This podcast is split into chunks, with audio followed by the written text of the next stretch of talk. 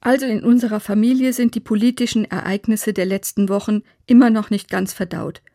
Immer noch drehen sich viele Gespräche um die Wahlen und ihren Ausgang. Oder Afghanistan oder einzelne Politiker. Was mich aber fast noch mehr interessiert als all diese verschiedenen Meinungen, ist das, was dahinter steckt. Warum ist dir das so wichtig? Wie, glaubst du, wird das erreicht? Also zum Beispiel, wie könnte der Klimawandel gestoppt werden?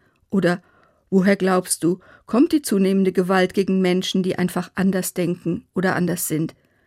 Wenn ich so frage, dann treffe ich manchmal auf Staunen, als wollte jemand sagen, ja, weißt du das denn nicht? Nein, muss ich zugeben, ich weiß es nicht.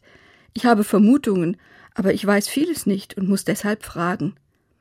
Viele Menschen fragen aber lieber nicht.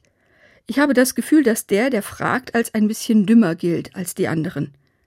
In der Bibel gibt es eine Stelle, in der Jesus seinen Jüngern etwas erklärt. Dann sagt er, fragt, wenn euch etwas unklar ist.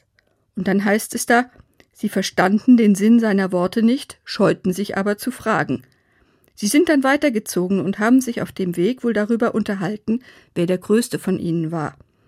Naja, da wollte wohl niemand zeigen, dass er Jesus nicht verstanden hat und konnte deshalb auch nicht nachfragen, habe ich mir gedacht.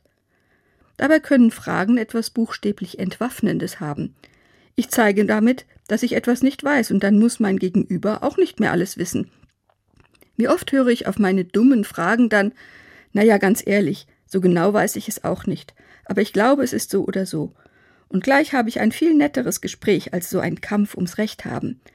Ich werde deshalb weiterfragen, wenn ich etwas wissen möchte, und nehme in Kauf, dass manche denken, ich habe nicht viel Ahnung von Politik.